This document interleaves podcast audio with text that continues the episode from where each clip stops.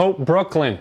Uh, it is so good to be back. I have missed you guys. I have not missed this camera, but I have missed you. And I am imagining each and every one of your faces, faces that I know, faces that I don't know. The ones I don't know are very pretty, um, very handsome. Just want you to know that.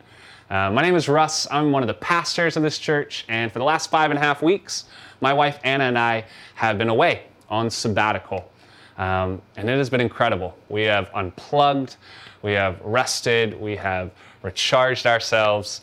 Um, but it is so good to be back. I have a fire in my belly um, for what God is up to, what God has been showing me, and where I think He's taking us as a church this fall. Um, I'm excited to get into the message today. Before we do, I just want to preview uh, the fall uh, with a couple quick announcements. They'll, they'll come back at the end of the service too, at the, at the end of the message. But just to sort of give you a heads up, next Sunday, we are kicking off a new series. Actually, it's going to be a three week mini series that we are calling The Fog. I don't know if that feels like an apropos title right now, The Fog. Um, it certainly feels right now like we are living in the midst of a fog. There's such uncertainty. We can't see the road before us. Uh, where are we going? And in this three week mini series, we are going to be exploring the temptations of Jesus. Now, you may or may not know this, but before Jesus began his earthly ministry, uh, his, his ministry in Galilee and Judea, God actually took him to the desert, took him away by himself.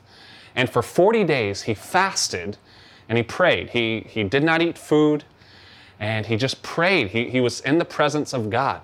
And during those 40 days, Satan, uh, the accuser, the one who opposes God's kingdom, God's goodness, God's love in this world, Satan came to him and tempted him uh, three times with three different temptations. And so we as a church are going to uh, walk that path with Jesus over the next three weeks. Um, we are going to look at the temptations of Jesus and see how they parallel and mirror our own temptations right now as we prepare ourselves for the fall. And since we're going to be talking about the temptations of Jesus and, and looking at how he was fasting, uh, in conjunction with this, we're going to be entering into a 21 day fast as a church. We do uh, two fasts a year. We do one at the start of the year, and we do one in August to prepare ourselves for the fall. And I don't know if you have any experience with fasting or not, but I strongly uh, want to encourage you to to do this with us. It was obviously something really important because Jesus did it. Um, but, but fasting at its core is, is shedding certain things, good things like food, um, certain, certain aspects of our lives, shedding them for a period of time, not because they're unimportant, but because they've become too important in our hearts. And it's a refocusing of our hearts, of our minds, of our wills on the Word of God, on the presence of God. Uh, our care crew has been hard at work developing a strategy for this 21 days of prayer and fasting. They've created this rad devotional. Um, they, it, it's, it's chocked full of like really great, rich stuff to take you through each day. We're also going to have um, morning prayers, midday psalms, evening journaling via Zoom, all of that via Zoom. So there's going to be some great aspects of, of interfacing with the community during this fast. So I want to challenge you. I don't know where you're at, but if you're like me, I want more of God. I just got back from sabbatical. I want more of God. I want more of Him. And so I'm willing to go without whatever it requires to, to, to seek His presence even more. So would you join me, join us as a church? Uh, you can find the link to the fast, uh, to, to register for it uh, in the description below this video. And lastly, um, starting the new series, The Fog, next Sunday, we're going to have some exciting announcements about how we as Hope Brooklyn are going to be interfacing this fall. So you're going to want to make sure you tune in uh, to get all the updates, all the, the hot takes on, um, on how we're going to be gathering this fall. Invite a friend to journey along with you, with us, as we, as we step into um, a deeper relationship with God. And with that, I would like to pray to open up our time and then jump into the message. Will you join me in prayer? We pray, Come, Holy Spirit. Spirit of the resurrected Jesus, the one who gave life to our Savior, the one who led him into the desert to be tempted, the one who sustained him and comforted him, the one who empowered him to cast out evil forces and powers, the one who empowered him to heal diseases, the one who empowered him to teach with an authority that the world hadn't heard. Spirit of Jesus, Spirit of the living God, would you come upon us right now? Would you have your way with us, your people? Would you awaken hearts to your message, your gospel, your good news, speaking out to everyone? We give you our time. We're here. So we make our hearts available, we make our minds available, we give you our time, and we want to receive whatever you have for us today. It's in your name we pray, Lord. Amen. So today I, want to share a little bit about my sabbatical experience and what I felt like God was, was speaking to me. And uh, to do that, I'm going to do it by way of concluding our summer series, My First Love.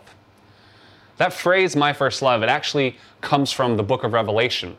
Um, there's, a, there's a part in, in the book of Revelation where, where God is speaking to the seven churches of Asia Minor. And one of them, the church of Ephesus, um, this is where we, we get this phrase. He's, he's extolling them. He's telling the church in Ephesus um, that he sees their perseverance, he sees their endurance, he sees their good deeds, and he's so proud of them. But then, in a really interesting turn, we read this next part. And God says to the church in Ephesus, after, after praising them for a lot of good things, He says, Yet I hold this against you. You have forsaken the love you had at the first. You have forsaken the love you had at first. Consider how far you have fallen. Repent and do the things you did at first. If you do not repent, I will come to you and remove your lampstand from its place. It feels kind of harsh, doesn't it? It's this picture of a church or, or a person, even, that is, that is striving to, uh, to do good deeds, striving to focus on the right things. They're enduring, they're persevering, they're striving to, to, to know God, to serve God. And yet, in the midst of all this striving, God comes to them and says, You've actually missed it. There is something vital to your very identity, your very life that you have that you've lost, you've forsaken. You've forsaken your first love. And it's so serious that if you don't get it back, that that that spark within you, that lamp, that lampstand, it's going to be taken away. I mean, it's actually not that far afield. I mean, consider relationships, consider marriages, consider friendships. Um, I've, I've had this experience with my wife, Anna, where obviously, I mean, we got married because we fell in love. We, there was things about each other's spirits that connected on a deep level. Um, and obviously, we didn't know uh, each other and who we're going to become, but we, we saw enough that we're like, this is my person. But then life happens, work happens, kids happen, um, stress happens setbacks happen, pandemics happen. And you become so focused on all these other things, all these other voices, that one day you wake up and you look at each other and you say, Who are you? like, we we're not marriage partners anymore, we're roommates. We're not friends anymore, we're partners. Something, that, that first love has been lost. It's not intentional. It's not like um, we, we intentionally chose to, to get rid of it. It's just we were so focused on other things that we've lost perspective. We've, we've forgotten something even more significant than all the rest. And we entered into this series this summer because it was really paralleling my spirit pre sabbatical. Um, before sabbatical, I just felt like the world was so loud. The world is so loud. I couldn't think. I, I was just pulled in so many directions. I was trying to control so many different aspects of ministry and, and of, of the community, and there was so much that was out of my control, and I was, I was grasping at so many things, and it was so loud. That, still small voice of intimacy, that spark, that light within me, it was growing dim. And I needed to silence all those voices and get away and return to my first love. The word sabbatical comes from uh, the word Sabbath. I mean, they're, they're sort of the same root. And Sabbath, you've probably heard this phrase. Um, to, to take a Sabbath means to have a 24 hour period of rest, right? We usually connote Sabbath with rest.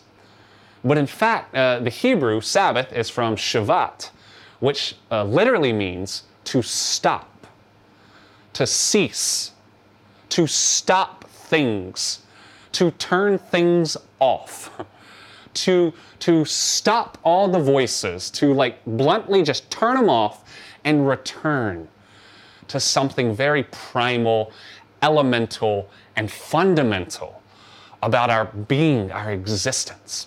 And that's what Anna and I did on our sabbatical. We stopped, we turned off everything, and we returned to the elementary things of being a human. We, we ate breakfast really slowly, really slowly. We took walks whenever we felt like it. We watched Forrest Gump again. I'm telling you right now, Forrest Gump is the medicine you didn't know you needed right now. Go check it out and then send me a thank you note later. We returned to old movies. We, we, we sat on, on porches and in our rooms and we just prayed and we worshiped and we pulled out the old school jams. My church nerds know what I'm talking about. But we pulled out like some days of Elijah. Come on. Behold, he comes. I won't do any more. We pulled out some, some breathe. This is the air I breathe. We pulled out the old school stuff, the stuff we haven't sung in forever. And it hit. It hit differently. I was reflecting on that um, really famous line from T.S. Eliot's poem, Little Gidding. And uh, you've probably heard it, even if you don't know the poem. Uh, in the middle, t- toward the end, I should say, of the poem, um, Eliot writes this. He writes, We shall not cease from exploration, and the end of all our exploring will be to arrive where we started and know the place for the first time. That sort of summed up sabbatical, and I think sums up sabbatical in a lot of ways. We shall not cease from our exploring. We're exploring this world. But the end of all our exploring will be to return, to arrive where we started, and to know it for the first time. That's what we did, Anna and I. We, we ceased our exploring in the world. We ceased trying to know things.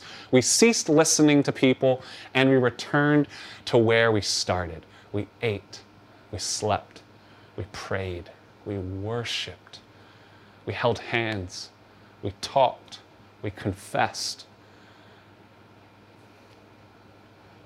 And it felt different. You felt it. I knew it for the first time, as Eliot says. On sabbatical, we turned off the exploration and we returned to the simple things. And when I did that, I was so overcome, friends, with the power of the gospel in a way that I haven't felt or known in years. I was so filled with the truth of God in a way that it overwhelmed me.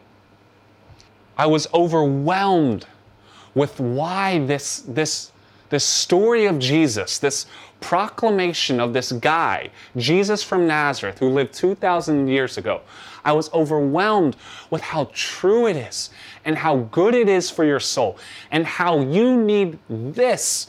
I need this more than I need anything else, more than I need whoever my or your president is this November. I need this more. More than I need a vaccine. More than you do, I need, and you need this more. More than knowing what's coming in the next few months, we need this more. And that's what God was showing me again. You know, originally when we when we sort of put forth this series, and I was talking to my friends, and I, I hope you enjoyed them. Um, they're incredible people.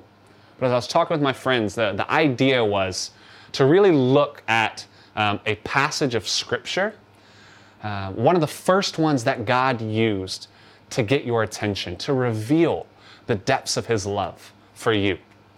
And so, for s- sort of summing up this series and, and talking about sabbatical, for me, when I think about um, the, the scriptures that God really spoke through me, it has to come from Joshua 1, chapter 9. Joshua 1 9. So, just to give a little uh, background, uh, Genesis, Exodus, Leviticus, Numbers, Deuteronomy, the first five books of the Bible, also known as the Torah, the teachings of Moses. It explains sort of uh, the history of Israel, sort of the beginnings, the origins of Israel, and then how they ended up in captivity and slavery in Egypt. How Moses um, was the instrument of God to deliver Israel out of captivity and lead them in the desert, walking the desert toward the promised land where God will settle his people. When Deuteronomy ends, Moses has just died. And now Joshua is taking over. Uh, he, is, he has been authorized by Moses to be the new leader and to lead the people into the promised land. And so, this is the beginning of the book of Joshua. God is speaking to Joshua, um, preparing him for what's about to come, which is leading the people cross the Jordan River into the promised land. And this is what God says to Joshua, chapter 1, verse 9. This is what he says. He goes, Have I not commanded you? Be strong and courageous. Do not be afraid. Do not be discouraged. For the Lord your God will be with you wherever you go. Now, the reason why this, this verse is particularly special and impactful for me, as many of you guys know, I was born with Goldenhar syndrome. I've had to have a lot of surgeries in my life, somewhere in the range of 15 to 25. And before every single surgery, literally like right in the in the pre-OR room where the nurses come around the corner and they give you that little smile and they're like, "All right, you ready?" And you're like, "No, I'm not." But always, right in that point, right before they're about to wheel me off, separate me from my mom and my dad, my parents would, would come to my bedside and uh, they would say, um, they, they would read this verse and say, Russ, has God not commanded you? Be strong and courageous. Do not be afraid. Do not be discouraged. For the Lord your God will be with you wherever you go. And I remember still being a boy and, um, and hearing that verse for the first couple times because I was afraid. And hearing uh, and sensing the peace of God, the truth of God speak through my mom and my dad. And I knew that they couldn't come to the OR with me, but, but God was going to come with me. He was going to be there. And no matter what, no matter what, He would be with me. And so over sabbatical, I returned to this passage. I returned um, to, to this chapter. And I read it and I remembered and I, I prayed it, and God just broke me with it. I just heard it so differently. I arrived at where I had started. I was once again that little boy in a hospital bed where I started and I heard it differently. I knew it for the first time. And when I when I ask what changed, like what does Eliot mean by that? To return to where we started, to arrive where we started, and to know it for the first time. What changed? And I think it has to be the middle part. The middle part is what has changed. And here's what I mean. Right in the middle of this, of this passage, when God says, you know, have I not commanded you, be strong and courageous, then he says, do not be afraid. I knew fear now. I mean, I sort of knew it as a boy, but now, 30 years later or whatnot, I know fear. I know lots of fear. I still remember, you know, uh, when I was reflecting on, on what is it that was that I was so afraid of, you know, the operating room. And it was simply this. What, what do we fear? We fear what we don't know. We fear the unknowns. I didn't know what was coming at first. I didn't know what instruments of torture they had waiting back there for me. I didn't know um, if I was going to wake up. So I feared the unknown. And, and when we don't know things, our brains create monsters that torment us. Joshua in this passage, Israel, they know fear. Right? I just read verse 9 of chapter 1, but in verse 1 of Joshua, this is how the book of Joshua opens. This is what God says to Joshua. He goes, Hey, Joshua, Moses, my servant, is dead. Now you and all these people get ready to cross the Jordan River into the land I am about to give them. Moses is dead. Joshua and Israel know fear. Because here's what you have to realize for the last 40 years, 40 years, longer than I've been alive, for many of you, longer than you've been alive, for 40 years, Moses was the leader of Israel. Moses was the representative of God. Moses is the one who brought the plagues. God brought plagues through Moses into Egypt. Moses led the people out of Egypt. Moses raised his staff and the waters parted. Moses gave bread from heaven. Moses brought water out of a rock. Moses ascended Mount Sinai and, and went into the clouds where the presence of God was so thick and so heavy. We're told in the Bible that with no one else has God spoken to someone face to face like a friend. When Moses descended the mountain, his face was so dazzling because he had been in the presence of God that people couldn't look at him. Moses had been the foundation of this people, and now Moses is dead. And Joshua's in charge. Don't you think Joshua and all the people are wondering, what if his face doesn't dazzle? What if he raises his staff and God doesn't answer? Joshua knows fear.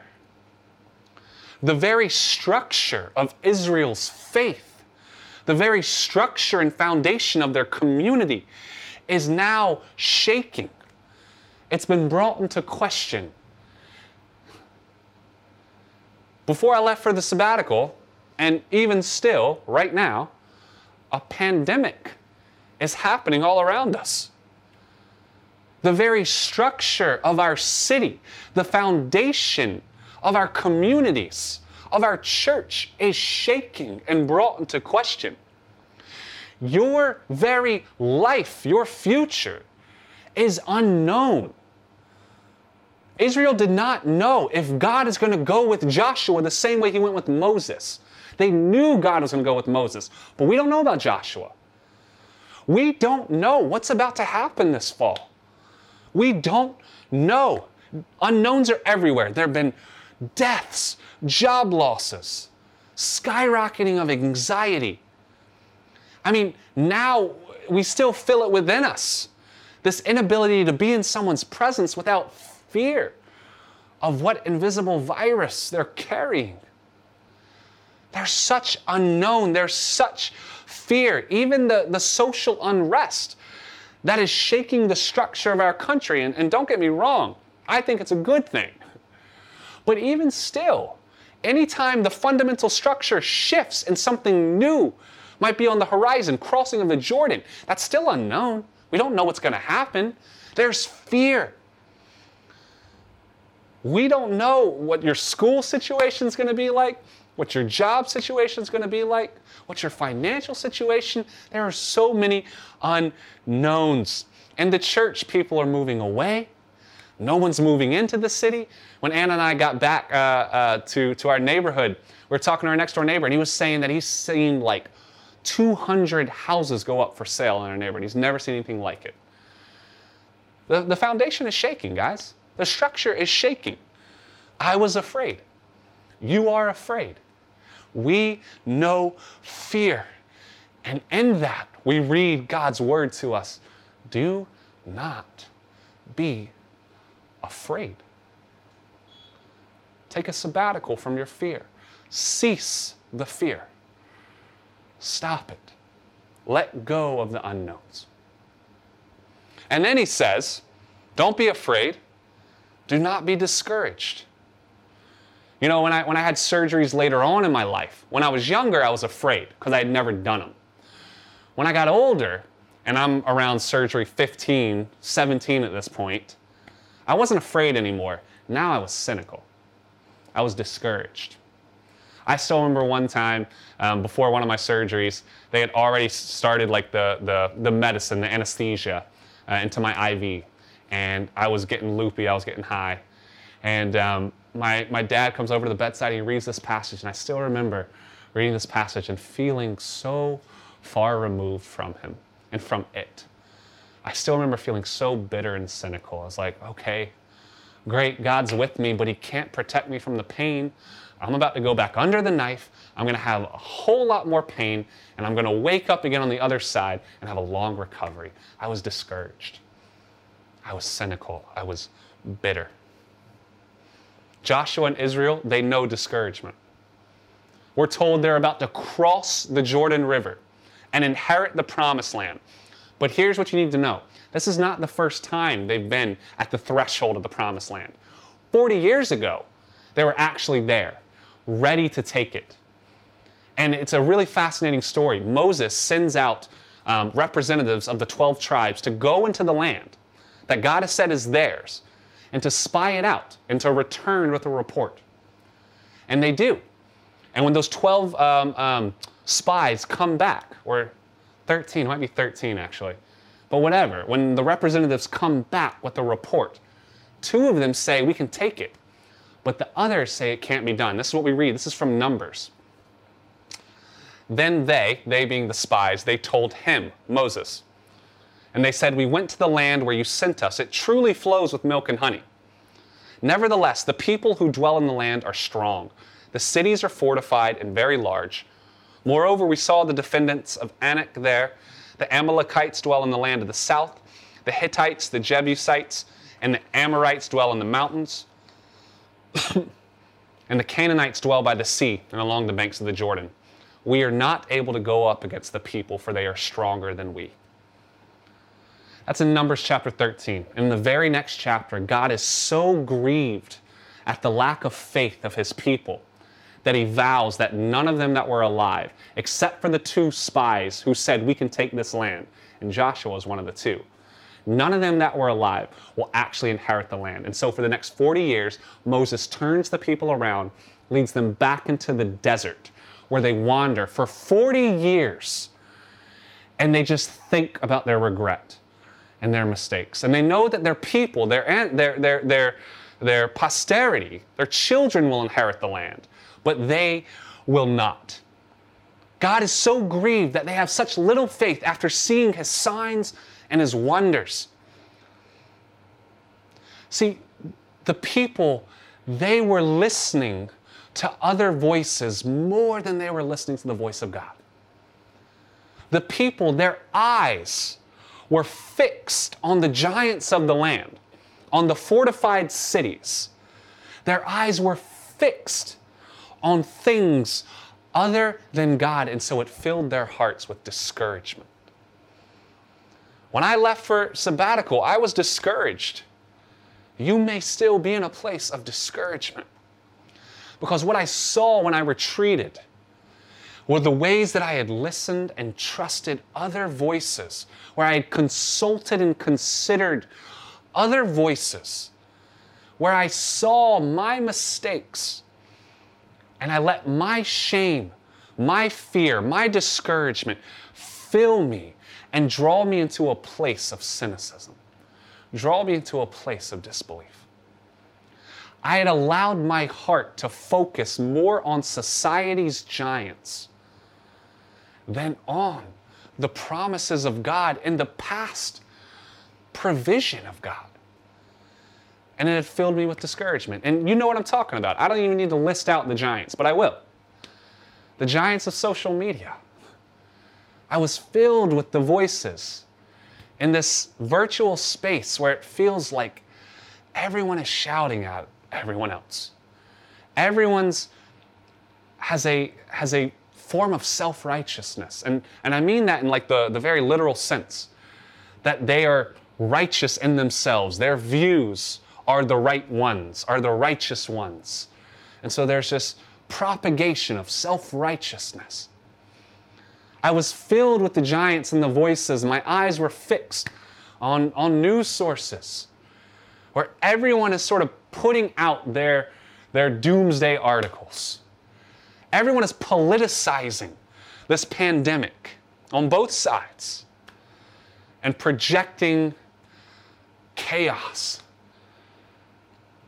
I was filled, and, and this one is, is a little different. My eyes were fixed on the giants of, of my own reason, my own strategy. I was trusting in myself, attempting to lead a church that was, the structure was changing all around me, attempting to control things that weren't mine to control, attempting to, to understand things that I couldn't understand. And in all of those places, and you probably know what I'm talking about too, where you're, you're trying to, to plan out your life, plan out your career, plan out your finances. Your eyes are focused, they're fixed on the fortified cities and the giants. And in all of those ways, you're probably experiencing discouragement in your heart because your eyes are not fixed on the God who has gone before you. Your ears are not attuned to the promises He has made for you. Those voices, they have created more stress and they've elicited more cynicism and discouragement. I was discouraged. You are discouraged. I've been talking about revival for a while. Some of you guys know. Probably for like a year and a half. And not just me, there are tons of pastors talking about it. There are other words for revival awakening, renewal, outpouring. To revive something means to make alive again. It is God visiting his people and bringing them to life again, breathing life into them again. And so over sabbatical, I was reading lots of books on it. And I noticed something fascinating. Every single revival, every single one, every single one across the world over the last 2,000 years has been born out of a place of a deep desperation, a deep desperation for the presence of God, a deep return to the fundamental things of life, a return to the first love, to that place of intimacy. Every revival is birthed out of deep prayer, a longing to do nothing but pray for all hours and to worship because everything else is insecure and unstable. Because we have nothing else that makes our hearts come alive like the presence of God. In a sense, every revival is born out of sabbatical. And again, sabbatical means to cease, to stop. Every revival is born out of a ceasing of work, a refusing an abandoning of the voices of the giants that had filled your heart with fear and discouragement, and a return to the fundamentals of intimacy. Think about the example of the couple, right? The married couple who wakes up and they're like, What happened? How do we become roommates? How do they revive their relationship again? What do they do? Well, they hire a babysitter. And then they shut off their phones. And they take a trip. They remove the voices that have been clamoring in their hearts and they return, they commit themselves to that first love, that place of intimacy. And for us, the place of intimacy is worship and song and prayer. They take a sabbatical and they meet just themselves. See, what I, what I learned as I was reading these books on revival is that revival comes. God visits his people again because their fear and their discouragement has become so great, it's reached the tipping point that the other things that they were focusing on, they realize aren't working. They don't want it. They're not leading to more life, more joy, more peace, and they reject them because the world is so insecure. There's no patch of ground to stand on, and they return they return. They resolve to not know the unknowns. So therefore, they don't know fear. They resolve to not be discouraged because their ears are attuned to a different voice. Their heart is focused on a different person, the person of God. And God meets them. Revival is God coming to his people again because they have come back to Him again. They've returned to the first love. And even when we read in Revelation 2, where we get this series title from, you have forsaken your first love. That's what God says to the church. The word for forsaken is aphekes, which means to remove, to send away, to allow to drop. It does not mean to reject. It's not that they like rejected their first love or they they they they um, denounced their first love. They just got too busy. They were filled with so many other things that they unintentionally let drop their intimacy with God. See, here's the thing, guys. You have two options. You have two options. I don't care if you're a Christian or not. You have two options. You either take a sabbatical from the world and you listen, you return to the uh, fundamental things of your life. You, you return to the voice of God saying, I am with you and I love you. Or you take a sabbatical from God and you listen to the world. Jesus said the exact same thing when he came. He said, Whoever wants to follow me, let him pick up his cross, deny himself, and come die with me. For whoever wants to save his life will lose it. But whoever forsakes his life for my sake will find it, will save it. What's he saying? He's saying, whoever listens to the voice of the world and tries to know what is unknown about the fall, tries to um, save the world, cares more about how the world turns than they care about the person of Jesus. If you're attempting to do that, you're going to continue to be filled with discouragement and fear, and you're going to lose it. But whoever forsakes those, lets those things go, and not entirely, but lets them go fundamentally, at the, at the base level of your heart, lets them go for the sake of knowing Jesus, knowing friendship with God through the love found in Jesus. If you do that, you will find your life. You will find your soul. You will find it. And in Revelation 2, God says, Consider how far you have fallen. Repent and do the things you did at first. Look at your own life. Take assessment. Are you happy with it? Do you feel peace? Do you feel a deep, abiding sense of joy? Do you know how deeply loved you are by God? You, you.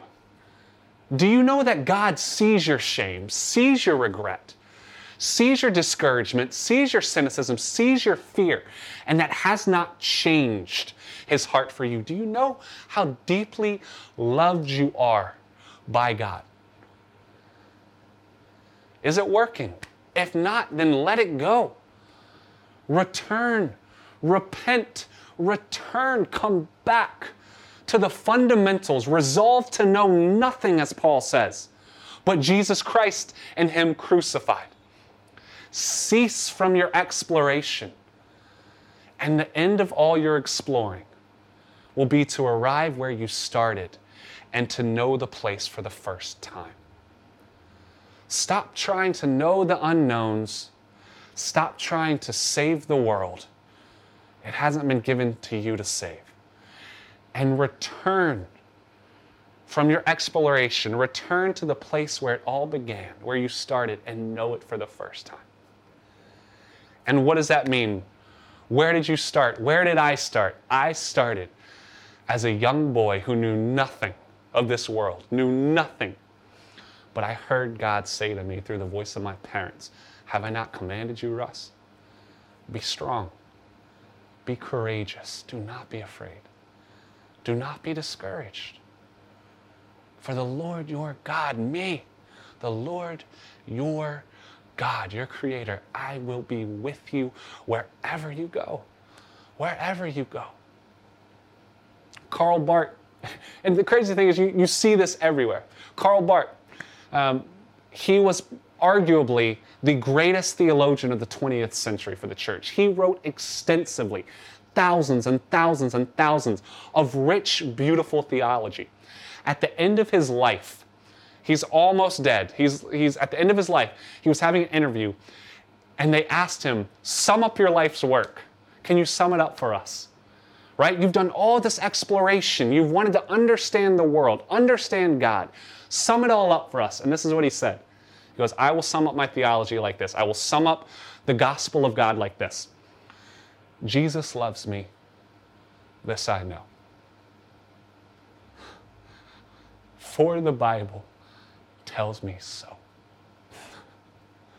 He arrived at the start and he knew it for the first time. John Wesley, the revivalist who led England in the UK in this massive revival in the 18th century. As he was dying, the night he was dying, he kept getting up in the middle of the night and he worshiped and he prayed and he'd go back to sleep and he'd get up and he'd worship and he'd pray. And the very last words that, that they could understand, what he was saying over and over as he was dying, as he was fading, his life was fading and he was entering into glory. The very last things he was saying is, The greatest of all is God with us. The greatest of all is God with us. The greatest of these is God with us. That's what was filling his heart. He resolved to know nothing but the greatest of life, the best gift that is yours is that God is with you. As Tim Keller says, you don't know that Jesus is all you need until Jesus is all you have. And friends, I think one of the gifts of what I realized on sabbatical and where we're going this fall is that Jesus is all you need. The love of God is all you need. And notice the insecurity, notice the instability, and realize that Jesus might be all you have. Turn to Him, return on sabbatical, there was, a, there was one morning where I was, my, my folks, they have a, a, a, house on the, the Little Wicomico River in Northern Virginia in the middle of nowhere, like nowhere. And there's a dock, and I was sitting on the dock, and um, I was sitting there and worshiping and praying in the morning. And there's a tree and, uh, that sort of like sits on the bank in the water. It was just so beautiful. And as I was worshiping on my Spotify playlist, came on the song, How He Loves. Maybe you know this song. And this song is maybe like 20 years old now, but it's such a powerful song. And as it came on, something happened. It just, God hit me in a different place again. And the lyrics, I'm not going to sing it, but the lyrics are so beautiful. So just to recite it as a poem, listen. And I was sitting there with the, with the wind um, rushing, and it was early and still cool. And I'm looking at this tree by the water. And the lyrics of, of the John Mark McMillan, who's the, the writer and the singer, he, it goes like this He goes, He is jealous for me, loves like a hurricane. I am a tree, bending beneath the weight of His wind and His mercy.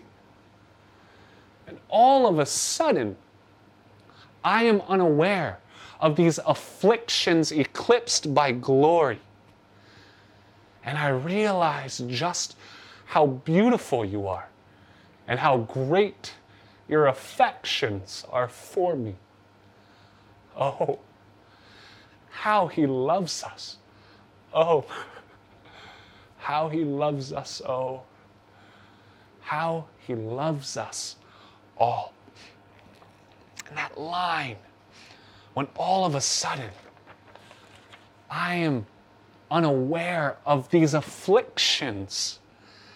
These afflictions utterly eclipsed by glory, by His beauty.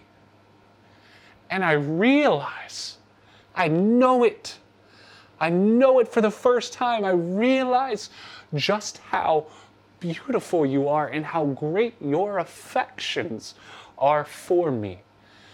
And what is the gospel? What is the message? What do we come into the world knowing and then we die knowing? And in between there's a lot of middle stuff, but this is this is God gave me a message on sabbatical, guys, and I want to tell you with everything in me. Here it is. Please listen closely. Oh, how he loves us. Oh, how he loves us. It's almost like this note of surprise. Oh, how he loves us. Oh, the greatest of these is God with us. I don't know where you're at today. I don't know where your heart's at, but here's what I want to tell you. Here's what I want to promise you that the Lord God is with you wherever you go. that his love for you is so much stronger than your hatred for yourself. That his love for you is so much greater than your fear of the unknown. His love for you, for me, for this earth is so much deeper and richer than our discouragement and our cynicism of the way things have gone. And it's revealed in the cross of his son. Because when he says that wherever you go, I will be with you, he means wherever you go, even into sin and death, even into the places where we know our mistakes and our shame should take us. He follows us there because he loves us all. And between those two phrases, right? Between us coming into the world and hearing God say, I love you, and between us summing up our life's work, saying, Jesus loves me, this I know, for the Bible tells me so. There's a lot. But the glory, the greatest of these, is God with us. Cease your exploring. Cease your searching. What you're looking for isn't out there. It's when you return to the source, return to the start, and know that you are not alone. And God has made you, adores you, and wants to be intimate in relationship with you. Know that fully. Let it overwhelm you. This fall, we're going to be taking a sabbatical as a church. We're going to be ceasing certain things, stopping them. And it's not that they're unimportant, but it's just that we need to return to the fundamentals of our very existence. We need to return to that place, ceasing our exploration, returning to the start, and knowing it again, hearing the love of God, seeking out His presence and His love as if it was for the first time all over again because everything else is not giving us what, what it promises. And so we're going to be returning to prayer and worship, prioritizing it, to loving our brother and sister, loving like our real brother and sister, serving our neighbor, and tuning out any voice that claims a louder audience than the voice of our Creator in that still small place within us, saying, I see you, I choose you, I'm with you, I love you. Because in November, guys, I don't know where we'll be in November. Don't know what's going to happen. Don't know if we'll still be on camera. I don't know if we'll be in person. I don't know what's going to happen politically. But in November, here's what I do know God will still be with me, God will still be with us. Jesus will still be alive. He will still be the king, and his love will still be the answer that all of us are seeking.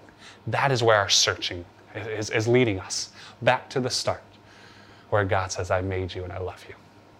Next week, invite your friends.